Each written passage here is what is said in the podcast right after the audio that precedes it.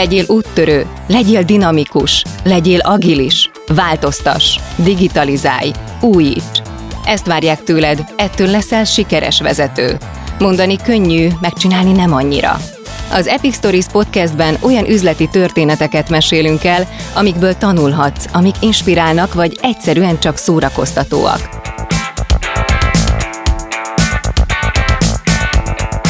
A műsort a Siva Force a vállalati digitális transformációval foglalkozó cég indította, ami a legnagyobb banki és telekommunikációs szereplők üzleti kihívásain edződött.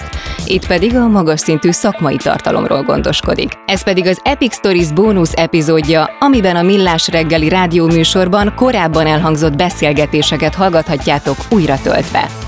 Az utóbbi években biztosan nálatok is bevezette két-három új digitális eszközt, platformot, szuperappot. Kipipáljuk, bejelentkezünk, nyomogatjuk a gombokat, meetingekre teleportálunk, passzolgatjuk a taszkokat, de valahogy a digitalizáció ígérete nem teljesült, sőt, a nap végére kiégünk. Tényleg jobb volt csak hátrafordulni az Open Office-ban és megkérdezni? Vagy csak nem jó raktuk össze a digitális hibrid irodánkat? Hogyan lehet rendet teremteni a digitális munkakörnyezetünkben? Erről kérdezi Gede Balázs Dojcsák Dánielt, a Siva Force kommunikációs igazgatóját.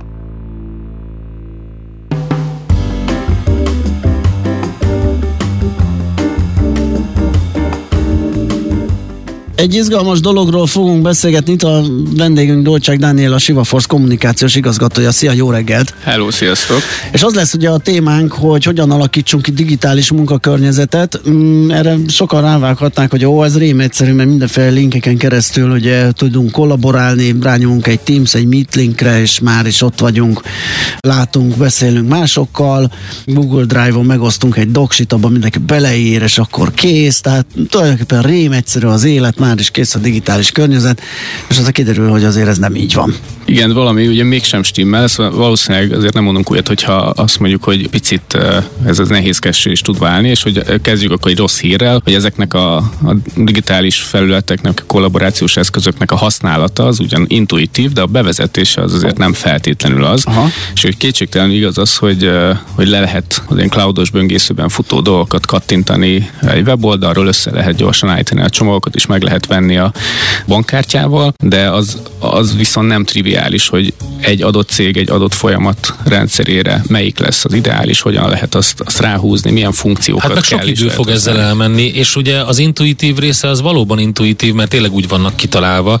de az, hogy a funkcionalitását tekintve ki tud használni a, a funkciókat, az már nem annyira intuitív. Tehát a, egy pár dolgot, amit, amit ismersz meg, amit te szoktál használni, azt tudod, de, de azért e, ezek sokkal többet tudnak nyújtani. Igen, és főleg, főleg akkor, hogyha hogy az emberek nem is feltétlenül hasonló rendszerekben dolgoztak eddig, és hogy a, hogyha kettővel visszaugrunk, és megígérem, hogy nem sokáig fogunk ezen lovagolni, hogy 20-20 előtt nem volt annyira feltűnő, hogy egyébként a cégben silókban dolgoztak, mert a szervezeti egysége között a hiányosságokat, ugye a személyessége azt nagyon könnyen le lehetett fedni, ugye 2021-ben pedig pont ennek az ellentéte valósult, meg egy erőltetett digitalizáció, amikor mindenki ezeket használta, Aha. belefulladtunk ugye az online meetingekbe, de ennek, ennek a, a, a problémái azért nem jöttek ki, mert minden túl túlszerveztünk, túl kommunikáltunk, túl beszéltünk, ezért is volt sokkal több uh, meeting, tehát itt pedig e, e, ez volt, ami, ami ugye a problémákat uh, kisatírozta egy kicsit.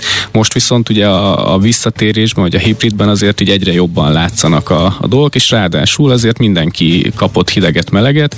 Egy általában szerintem bárki, aki most belegondol, az elmúlt uh, néhány évben azért biztos, hogy legalább két, három, négy, öt új digitális eszközbe vezettek a cégnél, amit örömmel uh, dalolva kellett eh, használni attól a naptól kezdve, és ezt eh, találtam is egy Deloitte kutatást, ők a UK-ben ezt meg is kérdezték sok embertől, és eh, tényleg ez a két-három eszközbevezetés, ez, ez átlagosan a munkavállalók 75%-ánál ez, ez tényleg megvalósult, de, de ugyanakkor az embereknek több mint a fele úgy érezte, hogy, hogy a munkatársai hatékonyabbá váltak, de saját magáról ezt ugye nem tudta elmondani, illetve 25%-a konkrétan úgy túlterheltnek titulálta magát, vagy túlterheltebbnek, mint, mint korábban, és hiába egyébként preferálták többen a, az otthoni munkát, azért mégiscsak visszavágytak az irodai környezetbe azért, hogy közösségi interakciókra, vagy, vagy a kollaborációra nagyobb hangsúly helyeződjön.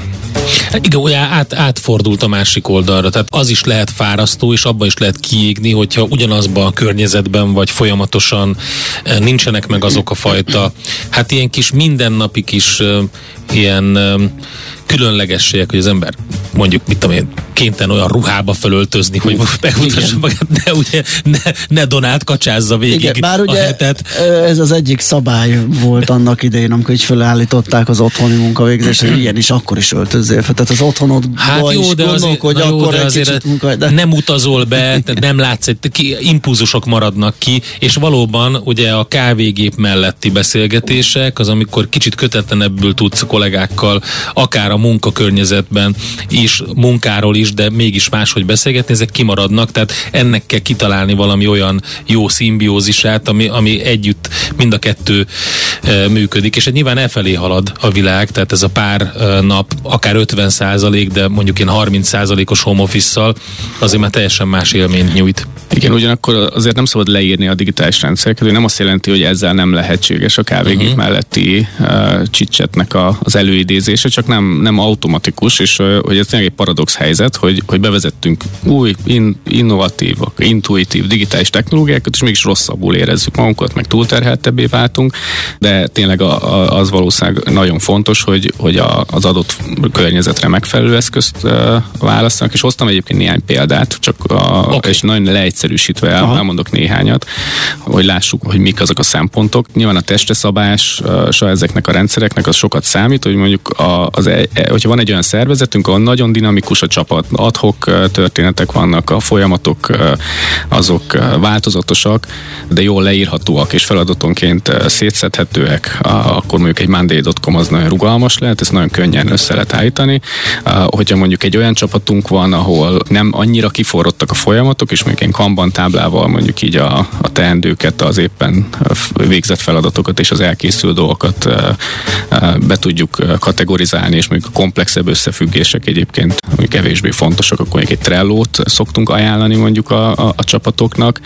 Mondok egy, egy negyedik példát, ahol viszont mondjuk így nagyon jó kiforrott, előre definiált projektek vannak, ahol standardek is működnek, a folyamatok ott egyébként a, a Jira az ugye az IT fejlesztésben uh-huh. nem véletlenül a, a legelterjedtebb, azt lehet használni, illetve sok cégnél látjuk azt, hogy mondjuk egy üzleti területen, ahol mondjuk nem termékfejlesztés zajlik, hanem mondjuk akár ügyfélszolgálat, vagy valamilyen egyéb ilyen fenntartó folyamatot, mondjuk a Jira Workflow Managementet pont ezért hozták létre, ott ugye nem developerek dolgoznak vele, hanem egyéb irodisták, és ez a, a négy rendszerre egyikre se tudjuk azt, azt mondani, hogy, hogy, a legjobb. hogy jobb vagy a legjobb, aha, hanem, hanem, hanem testre igen. szabottan ki kell találni, hogy kinek melyik a megfelelő, és azt kell alkalmazni. Igen, és hogy akkor, akkor nyilván lehetnek negatív meglepetések, ha mondjuk a cégben mondjuk az egyik licenszből van, vagy mondjuk egy olyan partnerrel találkozik valaki, ahol mondjuk így egyből lehet választani, és akkor érezhetik ezt a feszültséget, hogy ez mégsem jó nekem, idegesít, Igen, hát ezt jól fel kell mérni, ezt, ezt ki, hát a le, meg az a baj, kitalálni, ugye, mert hogy, hogyha alul tervez, akkor, akkor nincs elég funkció, hát nem meg, úgy működik. Hát ha túl van... tervez, akkor meg ott van, hogy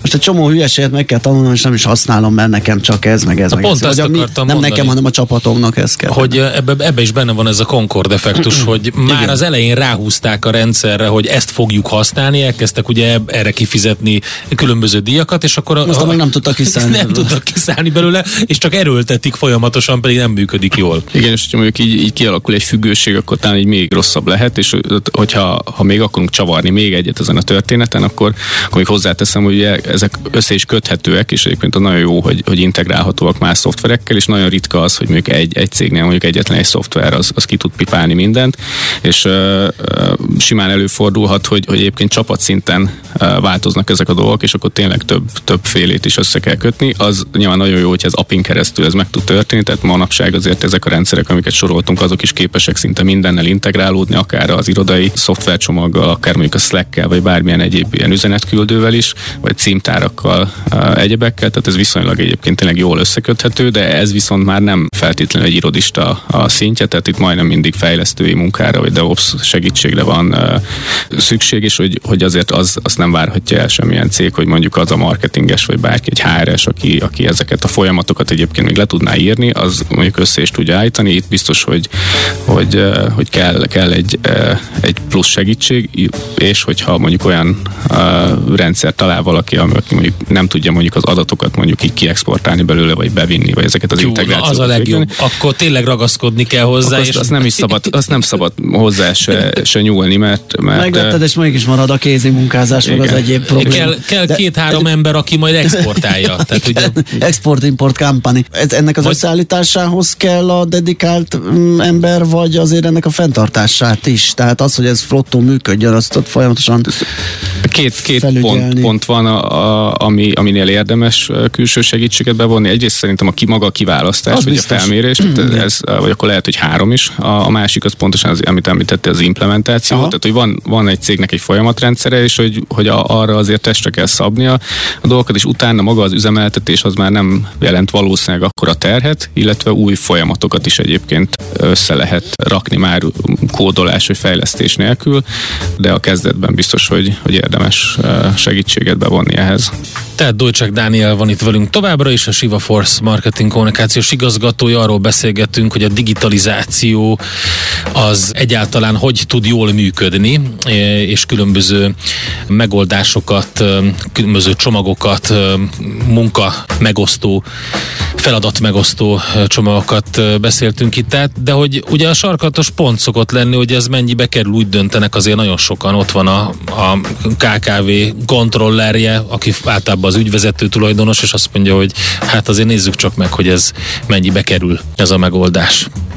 Igen, ez, ez logikailag azért egy, egy nagy ugrás, hogy azért korábban ugye egy szoftverbeszerzés az mondjuk egy egyszeri kifizetés volt, és egyre jobban megyünk át ugye a, a megújuló bevételek irányába egy ebben az egész iparágban, és azt látjuk, hogy most anélkül, hogy így a konkrét termékek konkrét árait végig zongoráznánk, hogy egy nagyságrendileg azért mondjuk 10-15 dollár környékén, ami mondjuk valamivel több mint 5000 forint most a, találunk egy-egy szolgáltatást felhasználónként, és ez nagyon fontos, hogy felhasználónként és havonta. Itt ha beszéltünk arról, hogy ugye valószínűleg van két-három-négy olyan rendszer, amit összekötve kiadja mondjuk egy, egy adott cégen belül mondjuk így a folyamatok nagy részét, azon felül egyébként, amit, amit mondjuk még használ egyébként is, és azt látjuk, nem irreális, hogy hogyha mondjuk a teljes cégre van mondjuk négy-öt ilyen néhány speciális csapatszintű dolog, hogy akár mondjuk felhasználónként 50 ezer vagy annál is több költsége legyen csak ennek a digitális rezsinek, ugyanakkor azért az irodát is fent kell tartani, és egy nagyon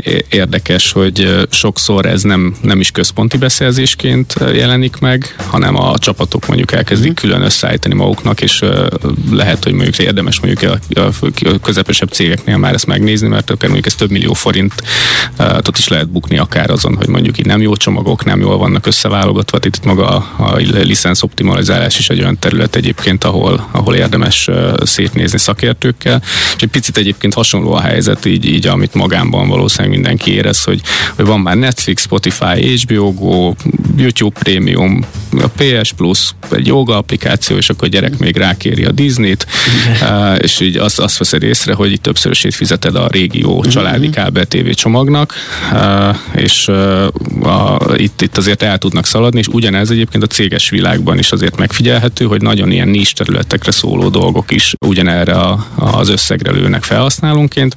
Érdemes a kombinációkat így, így kirakni észszel, és egy alapos felméréssel egyébként ezt azért feltárni. Világos. Jó, hát akkor ez összefoglalhatjuk, hogy elengedhetetlen feltétele ugye a hibrid munkavégzésnek az, hogy össze lehessen drótozni ezekkel az eszközökkel a, a munkavállalókat, és, és ezt precízen kell testre szabba tenni. Igen, és hogyha jövőbe nézünk, akkor tehát, nagyon sok uh, olyan visszajelzést, vagy ilyen, ilyen véleményt uh, láttunk mi is, hogy mondjuk valaki ezt csak átmeneti dolognak uh, tartotta, de, de azért erre nem, nem számítanék senkinek a helyében. Tehát egyrészt a maguk ezek az eszközök, illetve így akkor így együtt a költségek is azért ezek nem átmeneti dolgok, hanem, hanem valószínűleg, hogyha valaki átesett már a túloldalra, akkor, akkor ezekkel együtt kell tudni élnie, és a munkaerőhiány az azért továbbra is fennáll, tehát hogy, hogy azt a munkavállalói igényt is tudni kell kielégíteni, akik mondjuk csak távolról akarnak dolgozni, vagy akik csak vegyesen, és megjelenik az a trend is egyébként, hogy, hogy az emberek tényleg akár másik országból, vagy mondjuk a globális tímeket kezdenek cégek felépíteni, vagy mondjuk akár olyan kollégákat integrálnak, akik csak részben itt, részben ott dolgoznak.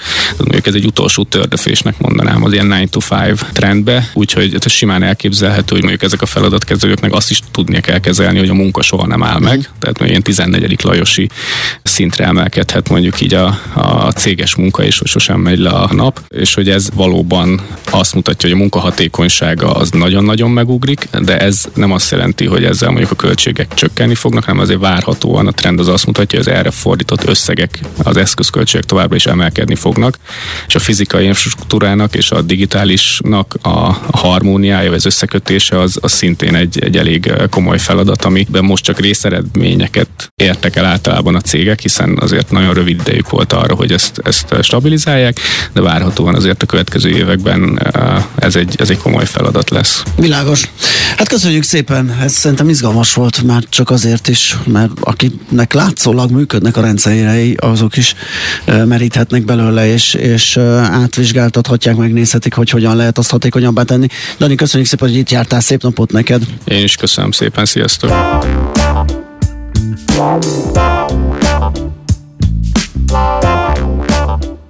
Az Epic Stories Podcast bónusz részét hallottátok, amiben a Millás reggeli rádióműsorban korábban elhangzott interjúkat dolgozzuk fel. Ha tetszett az Epic Stories, kövess minket a kedvenc podcast lejátszódban, és iratkozz fel az epicstories.hu oldalon, hogy ne maradj le az újabb epizódokról és a további inspiráló történetekről. Ha van egy tanulságos üzleti történeted, amit megosztanál velünk, küld el az epicukatsivaforce.com címre.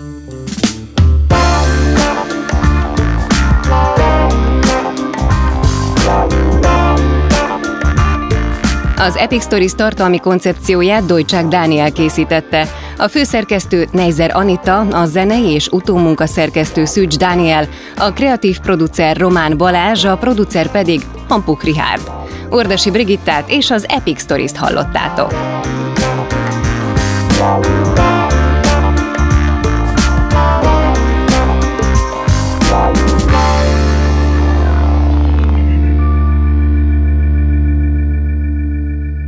Beaton Studio